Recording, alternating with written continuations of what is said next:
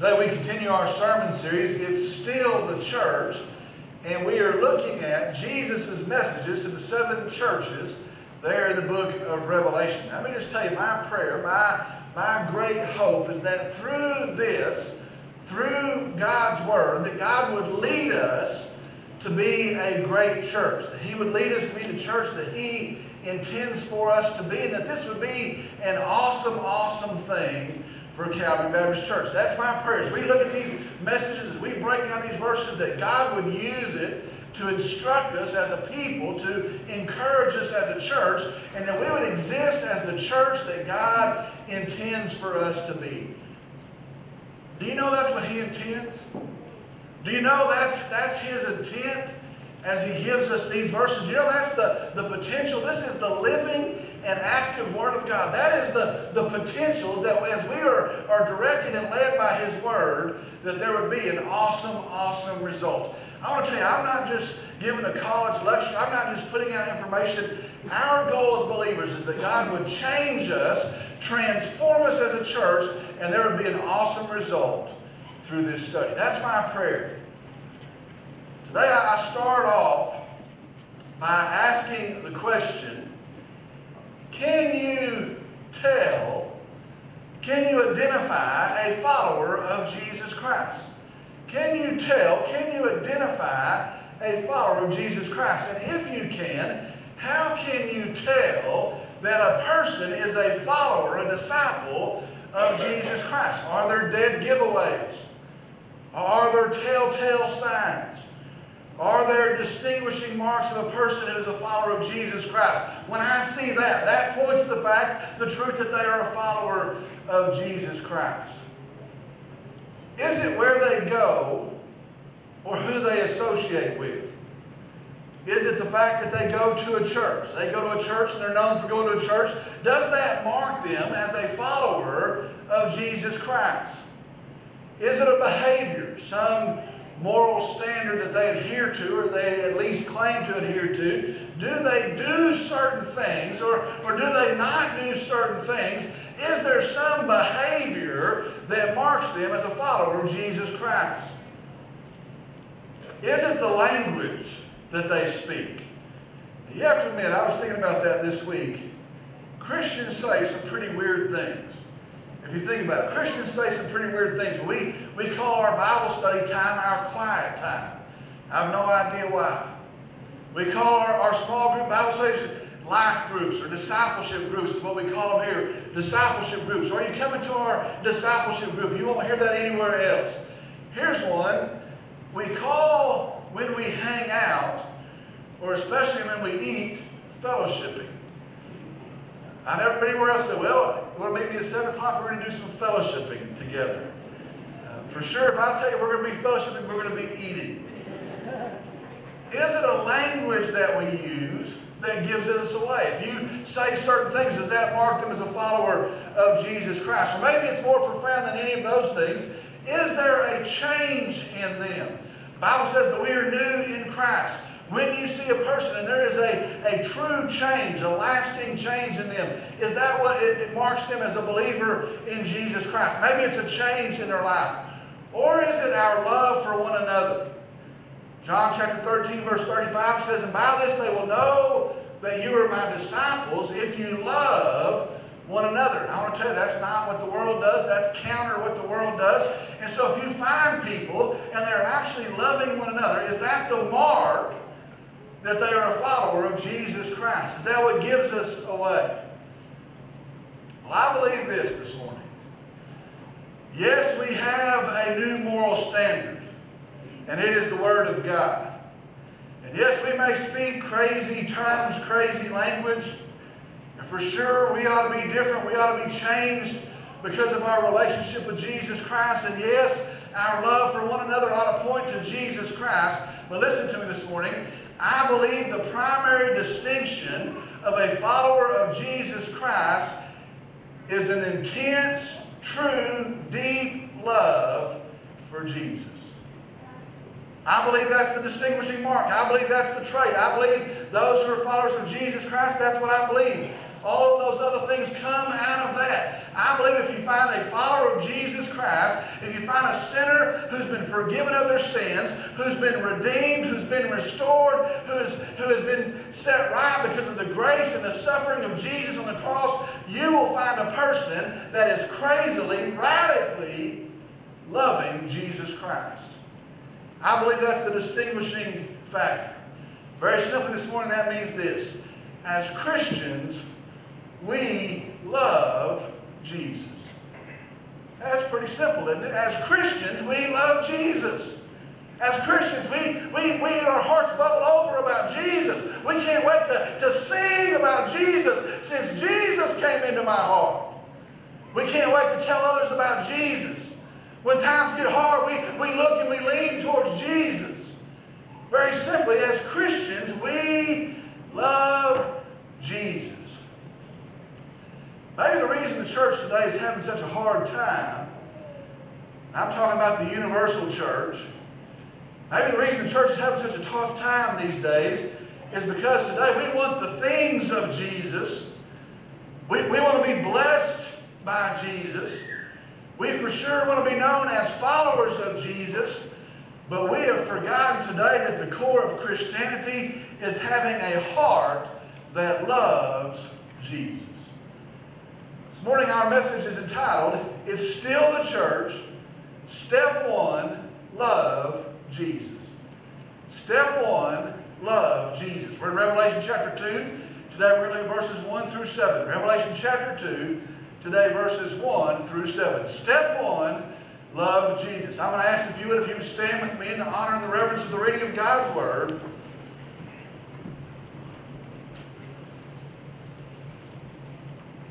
Revelation chapter 2, beginning in the first verse, Jesus is speaking. He says this To the angel of the church in Ephesus, write, The one who holds the seven stars in his right hand, the one who walks among the seven golden lampstands, says this I know your deeds and your toil and perseverance, and that you cannot tolerate evil men.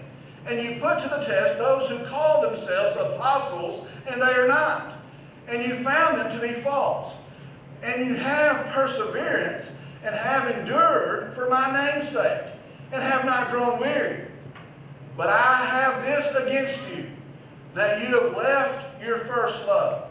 Therefore, remember from where you have fallen and repent and do the deeds you did at first, or else I'm coming to you and will remove your lampstand out of its place unless you repent.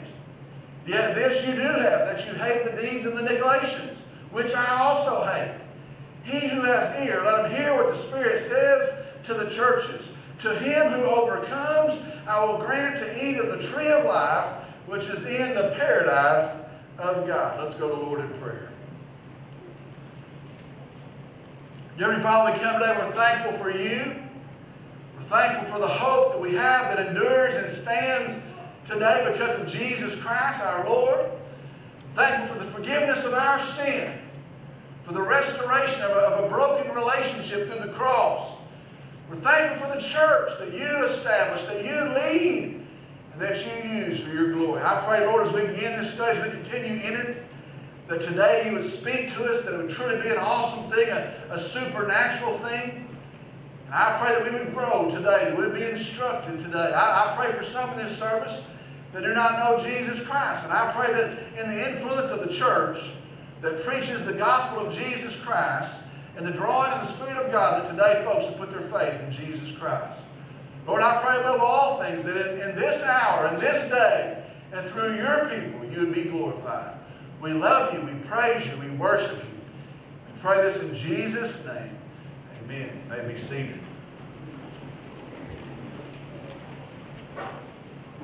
As always, this morning we're going to move through the verses, and we're going to let the verses speak to us this morning. Let's go very quickly to the verses. Beginning of verse 1, it says this To the angel of the church in Ephesus, write, The one who holds the seven stars in his right hand, the one who walks among the seven golden lampstands, says this. Now, let's use this first verse and set the context. It starts off and it says, To the angel of the church in Ephesus. If you remember last week, we determined that the, the angels that Jesus holds in his hand, the stars that he holds in his hand, is referring to the pastors of the actual local churches. And so understand here, the message is going to be given to the church through the pastor of the church. And so to the pastor of the church in Ephesus, to the angel of the church in Ephesus, write. Now, let me stop for just a second here and talk about this church in Ephesus. Understand today, this was a great church. This was an influential church. Now, probably, I would say it's probably the most influential Christian church of its day. I believe it truly was the most influential church of its day. Ephesus, as a city, was a city that was estimated to be between 250,000 people, and perhaps by this time, almost a half a million people, which in those days would have been a, a tremendous city. And so it is a large city. It was, it was an acclaimed city. It was a city that, that loved trade and, and culture and the arts. There's archaeologists have found an auditorium there that seats 25,000 people. Understand, this is a great city. This is an impressive city. Well, the church there in this city has a great history. It was started by Priscilla and Aquila. We read that in Acts chapter 18. It was taught by Apollos, the, the, the man that knew, was an astute uh, teacher of the Word of God. Uh, we read there also in the book of Acts that Paul stops by that church on his second missionary journey. And then on his third missionary journey, Paul actually serves as the pastor of that church for three years. Can you imagine that? The, the Apostle Paul is the pastor there for three years. After that, after Paul, Timothy, Paul's protege, is also the pastor of his church in Ephesus. So Paul's the pastor there. Timothy also is a pastor there. Later, John, the Apostle John, also is a pastor there. In fact, I believe most likely he is arrested there and he's taken to the island of Patmos from his pastorate here at the church in Ephesus. And let me tell you, maybe no church, maybe no other church has had such a great slate of pastors. Two apostles and one trained directly at the hands of an apostle. I believe no church perhaps has had such great proclamation of the Word of God as did the church in Ephesus. What a tremendous church. What an impressive city. What an impressive slate of pastors. Paul and Timothy and John himself. This was a great church. This was an influential church. At the time of this letter, the time of this message from Christ, time that it's given, the church would be about 40 years old. So there in verse 1, it tells us the context. This church, it tells us the message is going to go through the pastor. It tells us then of the one who is giving the message. And remember, we saw part of this last week, but we see a great picture of Christ. And so the one giving the message, we, we tie to the first chapter above it, and we see this awesome picture of Christ. Though remember also from last week, from the first verse, we see that Christ is ruling the church and his right hand is the hand of rule. So we see Jesus is the head of the church. Christ is the head of the church.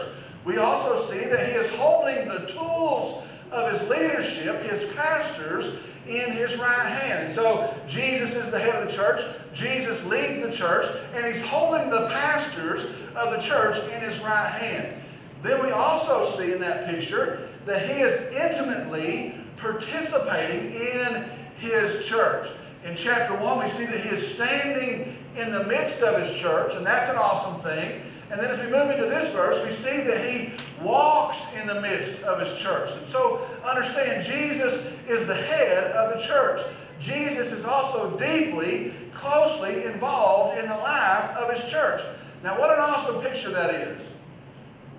Be sure again, the church is not a normal institution. No way. The church is not normal. The church is the church is supernatural. Jesus himself leads the church. Jesus himself is working through the church. It's not like a club. It's not like a business. It's not like some worldly organization. The church is an awesome supernatural thing. Jesus is leading the church. Jesus is participating in using his church. What an awesome picture of the church. Verse 1 again. to the angel of the church in Ephesus write, the one who holds the seven stars in his right hand, the one who walks among the seven golden lampstands, says this. Now we have the message. Let's look at verse 2. I know your deeds and your toil and perseverance, and that you cannot tolerate evil men.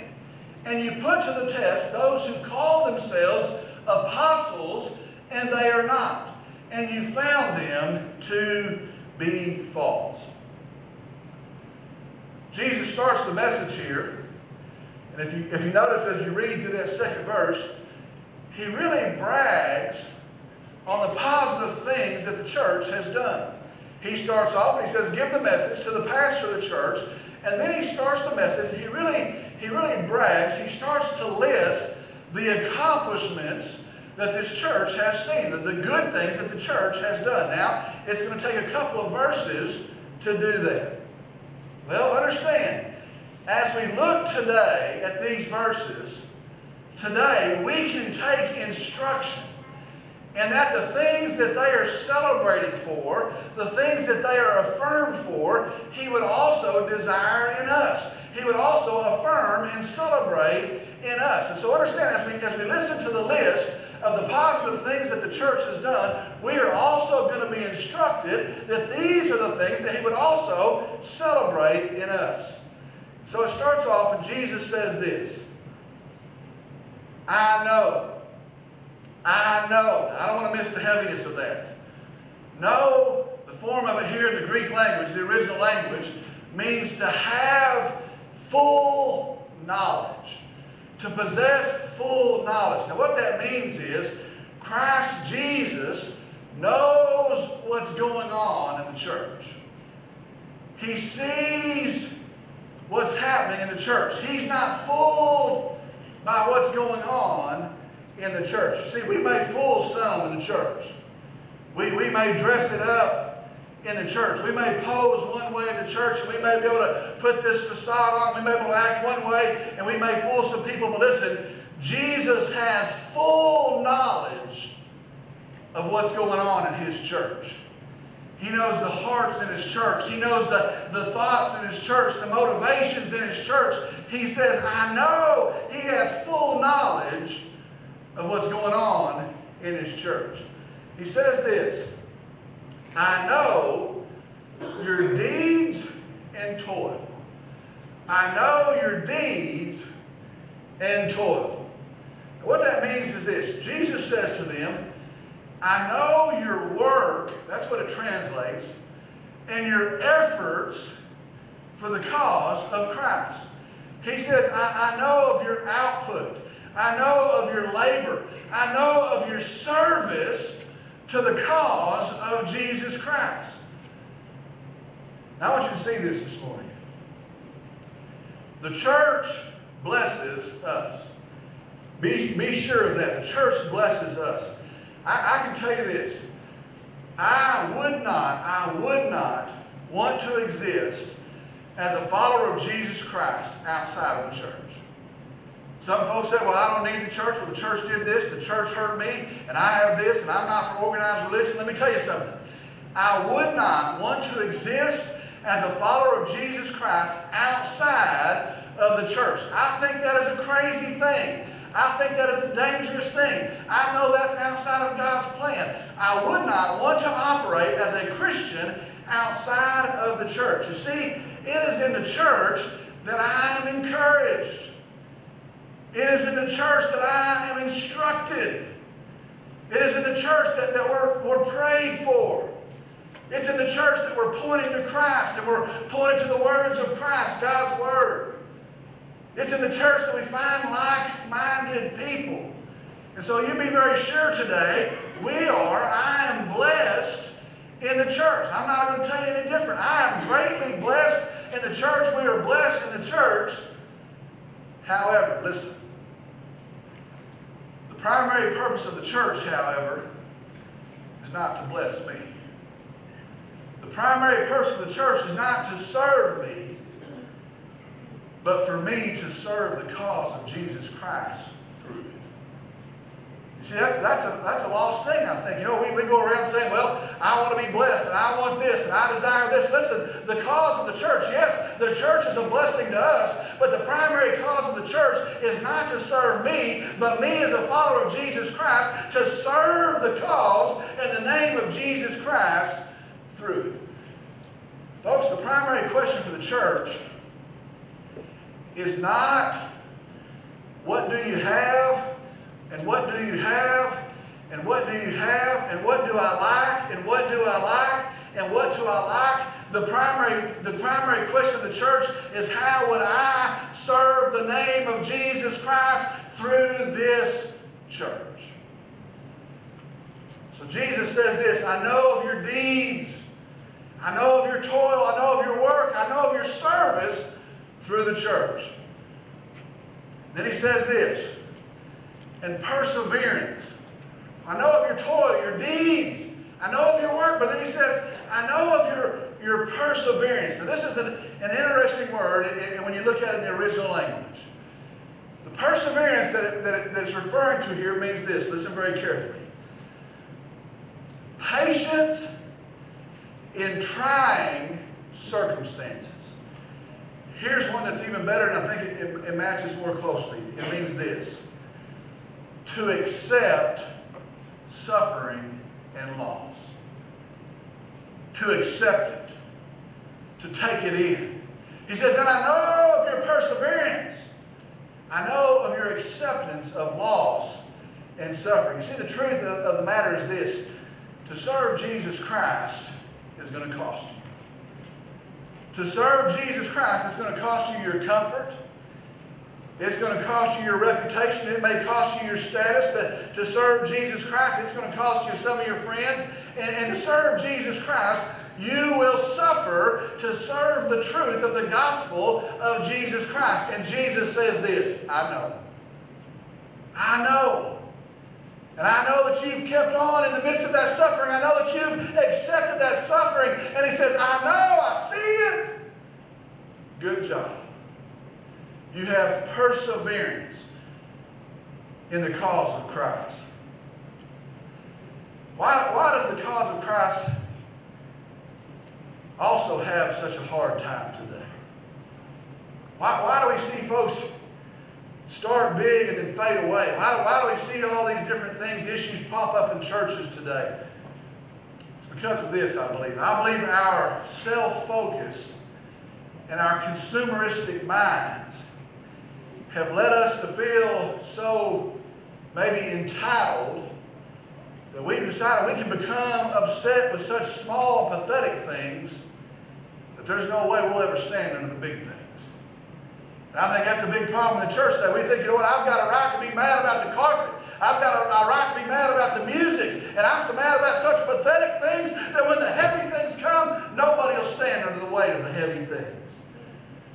Let me tell you something. Let me just go ahead. I'm not going to pull any punches. Let me tell you this.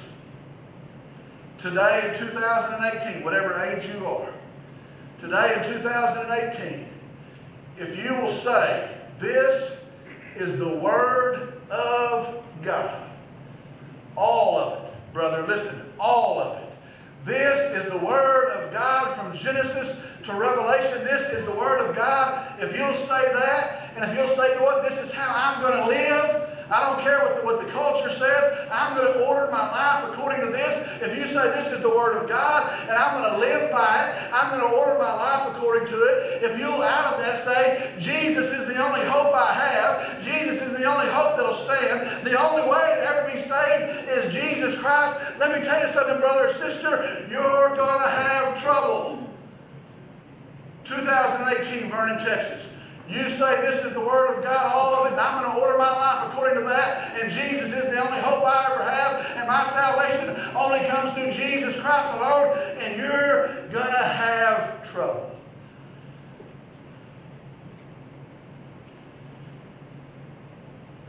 Jesus says this I've seen your suffering.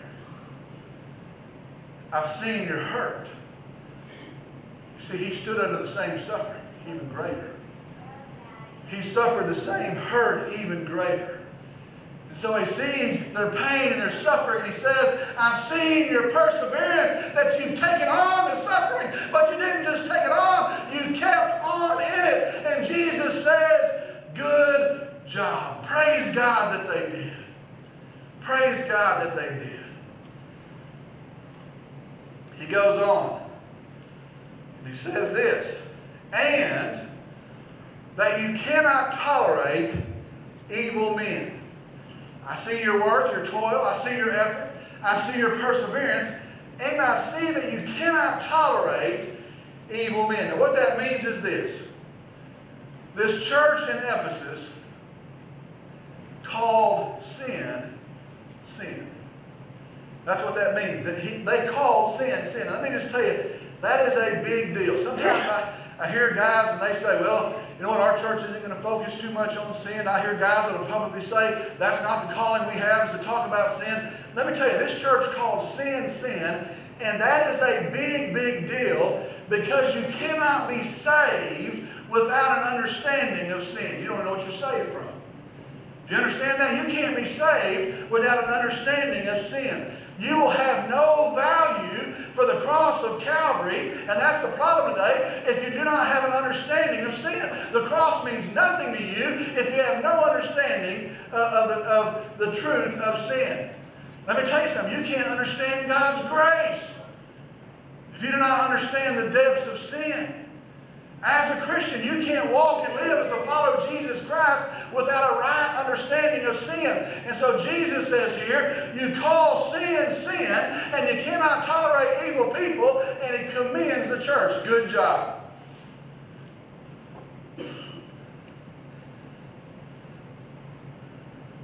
You looked around lately. My belief is this in the next 10 years, before Will hits 18 years of age, in the next 10 years, listen to me. My belief is this the American church will lose its power and will lose its influence because, under the name of political correctness and tolerance and popularity, it will refuse to call what God has called sin as sin. It's already happening. Let me tell you something. You have no influence in the culture if you won't tell them what they're saved from. You have no influence in the culture if you melt into the culture and go along with the culture and you won't tell them there's a penalty for sin. It's already happened. I believe the American church in the next 10 years is going to lose its influence because they will not call what God has called sin as sin. Jesus says here to this church in a, in a messed up, wicked city of, of, of, Ephesus, he says, You have not cratered, you have not turned, you've called sin sin, you do not tolerate evil people. And Jesus himself says, Good job. He goes on. Let me read the rest of, of the second verse. I know your deeds and your toil and your perseverance and that you cannot tolerate evil men, and you put to the test, now listen to this, and you put to the test those who call themselves apostles, and they are not, and you found them to be false. Now I'm going to jump down to verse 6.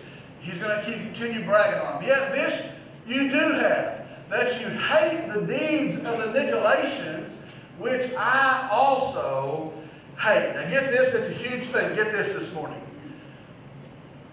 The biggest threat to the church of Jesus Christ then and now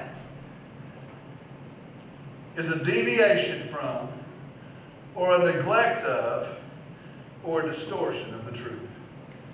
I want to tell you, they're being persecuted, they're being hauled off, they're being crucified, they're being beheaded. There's trouble in the church, there's trouble outside of the church, there's all sorts of stuff going on, but I want to tell you, the biggest threat to the church in that day is the same threat that's the biggest threat to this day, and it is a deviation of, or a neglect of, or a distortion of the truth. Listen to me, friends, be very clear in this. It is by the truth that we're saved. You can't be saved in a half truth. It's by the truth that you're saved. It's the truth that only the truth that, that sets us free. That's what Scripture says. Jesus comes and he says, He is the truth.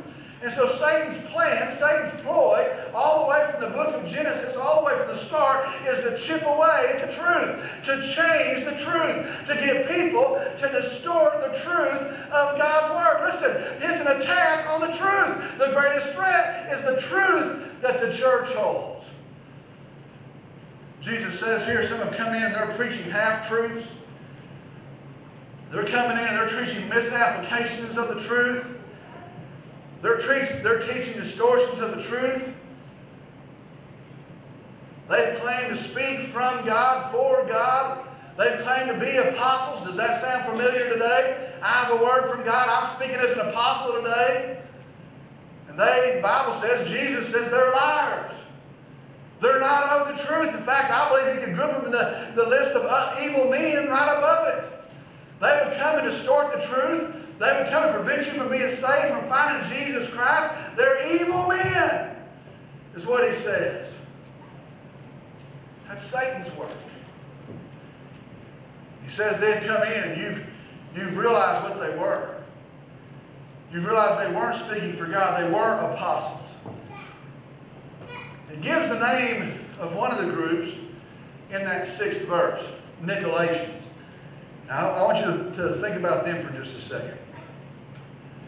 They were a group of folks who, who came up and they took Christian words and they took Christian ideas, Christian principles, and really they, they took the idea of God's grace and how we love God's grace in the church. Amazing grace. We love God's grace. And they take this concept of God's grace and they switch it. They change it. They distort it. And they take God's truth of grace and they, they made it to say, you know what? Because of God's grace, it's okay to sin. That's what they were teaching. It's okay to sin. God's going to forgive you. He died on the cross. He paid it all. What sin wouldn't He forgive? It's okay to sin. God's grace extends to you. There's forgiveness offered to you. One of the main ways was through, was through sexual promiscuity sexual immorality. And so they say, well, God doesn't really care about that. God hasn't set a standard right there. He's going to forgive you anyway. God will get over it. Isn't that our world today? Oh, praise God for His grace, I do.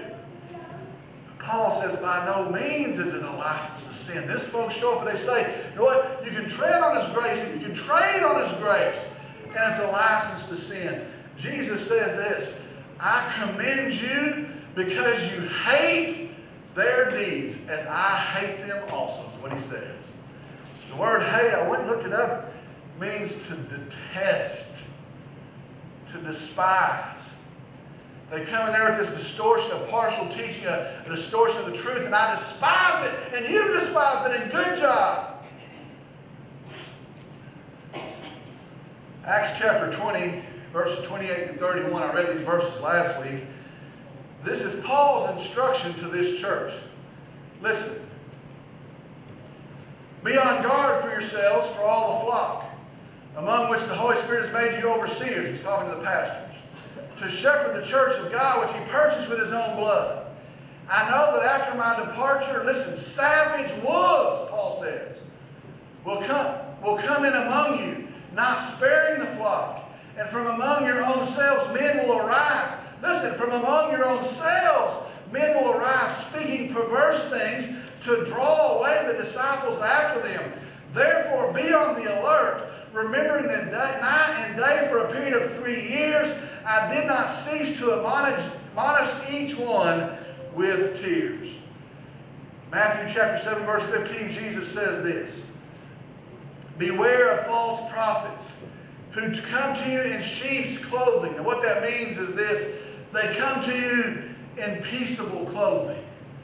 They do not come rearing in with both guns out. They come in and they're dressed as a sheep, and they come in and they have all the right greetings and all the right words, and they've taken our language, and they come in and in sheep's clothing they begin to blend in. Jesus says this but inwardly they are ravenous wolves. Well, isn't close enough good enough? I, I hear that so much, I hear that so much. Isn't close enough good enough?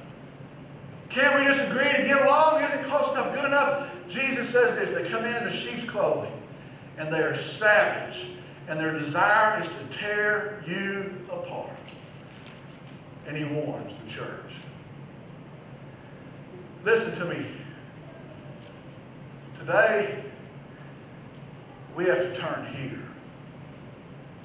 We have, we have to go very quickly to, to God's Word. We have to uphold this. Well, that's not popular today. Well, that doesn't match our culture. And listen, it doesn't matter. We have to go to God's Word. God's Word is our standard as the church. God's Word is our, is our speech from God that directs our paths as the church. We need to go to God's Word. Thus saith the Lord the mantra of the church. So he says, Good job. You've stood against false apostles and false teachers who've come in to take away your church. Verse 3, moving on. And you have perseverance and have endured for my name's sake and have not grown weary. And you have perseverance and have endured for my name's sake and have not grown weary. I want to see very quickly two things in the third verse. First is this, and, and just listen. It is a hard thing to stand under the truth. It is a hard thing to live under the truth. It is a wearisome thing, a tiring thing, a hard effort to persevere the truth. You see, the flow is going this way. And the flow is going this way. You know what? It's, it's comfortable to get in the flow. It's comfortable to move with the flow. It is a hard thing to stand and to lean into the culture. It's a hard thing to persevere in the truth. It is a wearisome thing to fight against the onslaught, and Jesus knows it. He knows the cost, He knows the, the hurt, and He knows the loss, and He knows the suffering. He stood in it as well. And so he comes to this church and he says, I see that you've endured in it, that you've kept on in it. And he brags on oh, I see the, the cost of going this way, and it's tiresome. Good job. Good job. Second thing we see in this verse is this. This church had the right motivation. They had the right motivation. It says, for his name's sake. Jesus says, for my name's sake. For his name's sake. And what they did, they did all of this for the glory of Jesus. They did it for the name of Jesus, for the, the fame of Jesus, for the cause and the glory of Jesus Christ. So they knew who it was for. They knew it wasn't for them.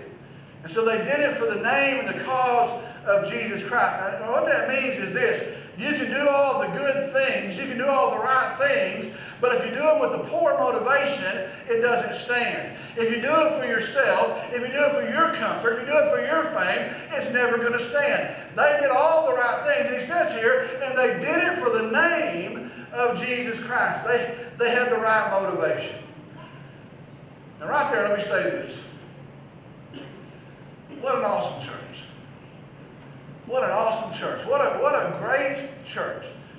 Ephesian church. Oh, if we can do as well as they've done. Oh, what a great church. Good job. What a marvelous church. Verse 4. But, how stark of a word. But, I have this against you, that you have left your first love. But, I have this. Jesus is speaking. Can you imagine? Here's Jesus. And he says, You've done so well in these many areas. Oh, you've endured. I see your hurt. He says, Oh, you've pressed on. Oh, you've held to the truth. You've worked for the cause. I've seen it all. And he brags on it. But then Jesus stands, and out of the Savior's eyes, he says, But you have left your first love. And I have this word left means abandoned. It means turned from and walked off from. It means departed. It means left alone. You've left alone your first love. You've disregarded. It means disregarded. So Jesus says, I have this against you. You have left your first love. Now, what does that mean? What was their first love? I want you to follow with me right here. There's some that would say it was their love for each other. There's a bunch of folks that say that's what it's talking about. It's their love for each other. And they have become divisive in this church. They have become cliquish in this church. And they've lost their love for one another. Now, they're doing the right things. They've stood, but you know what? They've become cliquish. They've, they've endured division in the church. And so they've lost their love for one another. Some say that. Some others say they lost their love for the lost.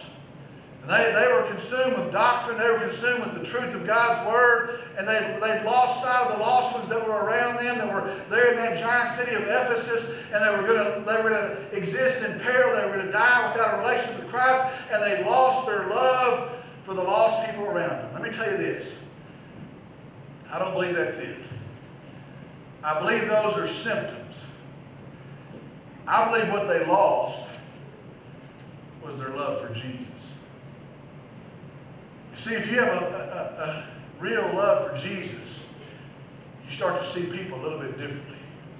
If you have a real love for Jesus, you start to want to proclaim the gospel to people that are going to be lost and perish and suffer without it. So I believe when it says they lost their first love, I believe it's talking about Jesus. And where 40 years earlier the good news came to this lost land. Can you imagine? Here's a lost land, and they think we're gonna we're gonna find all of our answers in sports. We're gonna find all of our answers in entertainment. We're gonna find all of our answers in wealth. We're gonna find all of our answers in, in sexual relationships. We're gonna find all of our answers in doing these things. We're gonna build names for ourselves, and we're gonna find answers there. And they didn't find an answer, and they didn't find an answer, and they didn't find an answer. Can you imagine when enters in Priscilla and Aquila, and they said, "Let me tell you about hope." Let me tell you about peace. Let me tell you about eternal life through Jesus Christ. And then when the gospel comes and it's clearly preached through Paul through Timothy, and they hear of a Savior, they hear of Jesus Christ, and their love wells up for such a Savior. Yes, they held the doctrine, but they did it out of love for Jesus. Yes, they endured great persecution, great trouble, but they did it out of love for Jesus. Yes, they told people about Christ. They spread the gospel, but they did it out of love for Jesus. And now, all these years later, they've done the right things. They're still moving as a church, but their hearts have grown cold. And Jesus says, You've abandoned the love you first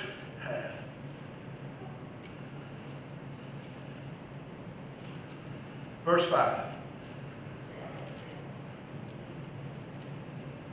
Therefore, remember from where you have fallen and repent and do the deeds which you did at first.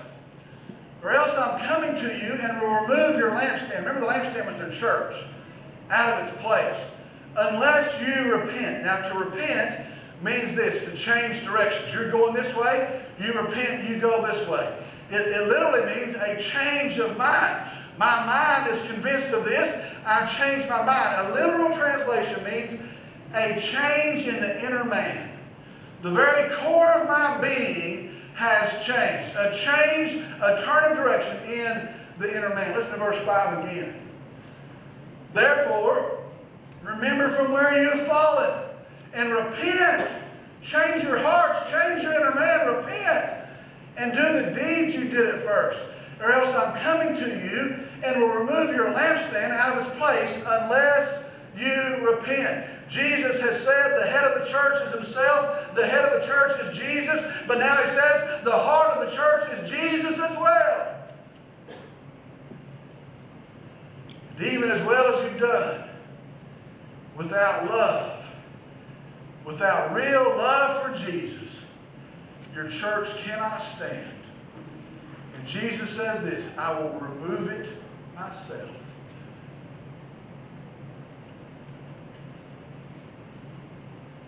A church that doesn't love Jesus can't stand. I don't care what their programs are. I don't care what their giving is. I don't care what their attendance is. A church without a deep, abiding love for Jesus Christ, Jesus says, I will remove you myself. A church that doesn't love Jesus cannot stand. And so, for whatever reason, they had let that burn out. They had let that love slide. and it's a sad state when he says, You've done all these things to the glory of God, even for the right motivation, but your hearts have grown cold. Listen to verse 7. He who has an ear, now listen to this. He who has an ear, let him hear what the Spirit says to the churches. To him who overcomes, I will grant to eat of the tree of life, which is in the paradise of God. Now I want you to notice something here in verse 7. It is a message for the church. In verse 1, he says it's a message for the church, delivered to the church through the pastor. It is a message for the church, but understand this in verse 7. The message for the church has an individual application. Here's where it's talking to us. The message for the church has an individual application. Verse 7. He, individual, who has an ear, individual, let him, individual, hear what the Spirit says to the churches. It's a message for the church, but it has an individual response. To him, individual who overcomes, I will grant to of the tree of life, which is in the paradise of God.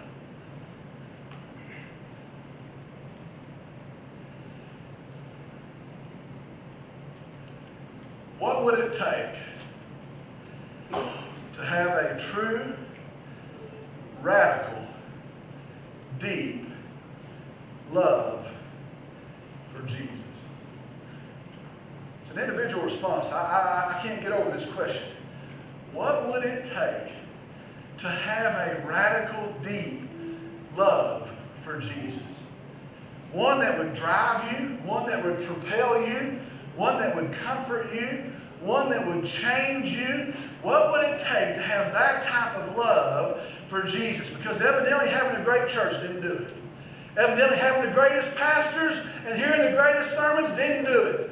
What would it take? I wonder what would it take to have a deep love for Jesus? What would it take? Listen where you sit. As you sit there in your seat, what would it take to have a deep, burning love in your heart for our Savior Jesus? Would it take a Savior who would stoop so low that he would leave the glory of heaven, would come as a man, the Bible says, as a bondservant, a slave, and become our sin? Would it be having a Savior that would be rejected and mocked and disgraced and spat upon, not for one sin that he committed, not one sin did he commit? Would it take a Savior who would die our death, who would endure our cross, who would shed his blood in our place? Would it take a, a, Savior who would not remove the penalty, but himself pay and satisfy the penalty, standing under the full wrath of a righteous and holy God? My God, my God, why hast thou forsaken me? Would it take a Savior who could defeat death, who could conquer the grave, who would walk out of that grave in resurrection power, that we might say, Oh, death, where is your victory? Oh, death, where is your sting? What would it take? What would it take for us to have a love for Jesus like that? Would it take the forgiveness of our sins? Would it take the cleansing of our rotten records? Would it take the restoration of our broken relationship? Would it take the redemption of our very lives? We are redeemed in Jesus Christ. Would it take the changing of our eternity that we might not perish but have everlasting life? Would it take the salvation of our souls? What would it take? To have that type of love for Jesus?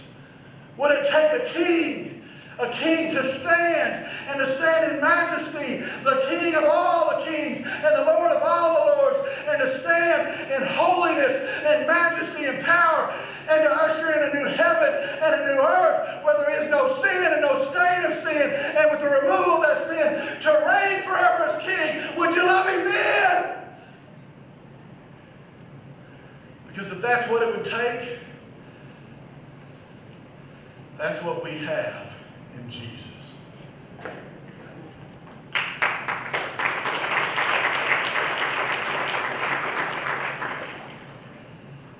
See, the issue is not him, it's us. The issue is not him, it's our heart. And so today, May we, the redeemed of earth, saved in grace and suffering, serving a risen Lord, stand and profess as His church. We love you, Jesus.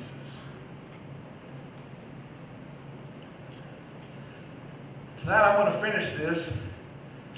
I'm going to talk about what, what is it that you have to do to have that type of love. He says, do the things you did at first. I'm going to finish this tonight. My question this morning is this. How is your heart today? How is your love for Christ today? Do you have a relationship with Him? Do you ever put your faith in Christ for the forgiveness of your sin? Have you ever understood you have no hope outside of Him, and, and so you have a love for, for Christ as you've come to know Him as your Savior? What about for those of us that have been saved for maybe some years? And the pools of the world, the cares of the world, the distractions of the world led us to become less enamored with our Savior. How's your heart today? May He have the glory He deserves, a church that would say, We love You. Let's pray. Heavenly Father, we come today, we're thankful for you. We're thankful for the truth of your word. And I'm thankful for a gracious, kind Redeemer, Jesus. And I'm thankful that through him my rotten record has been exchanged for his record of righteousness. I'm thankful that through him I have the forgiveness of my sin. I'm thankful that through Jesus I have a fresh, clean slate, a new start. I'm thankful that I have restoration with my holy God, the creator of all things. I'm thankful that I have peace that the world can't steal, can't give, and can't understand. I'm thankful that I have eternal, everlasting life, and that one day we will live in the absence of sin forevermore. Most of all, I'm thankful that all of that comes through my Lord and Savior, Jesus Christ. Lord Jesus, I love you. Lord, I pray that you've spoken to us today. Pray maybe you've corrected us today. Maybe that you've refocused us today. Pray now in this time of invitation that you'd freely move and freely work. Pray for those that need to make decisions today. Some here in their seats. Pray that you'd remove any hindrance, their pride or doubt. I pray that today they would stand and take a stand for my Savior, my Lord, our Lord, Jesus. Lord, I pray that you be glorified through Calvary Baptist Church. Pray that you be glorified in the preaching of your word today. And now I pray that you be glorified through the response that occurs. Lord, we love you, we praise you, we worship you, we exalt you. And I pray in Jesus' name.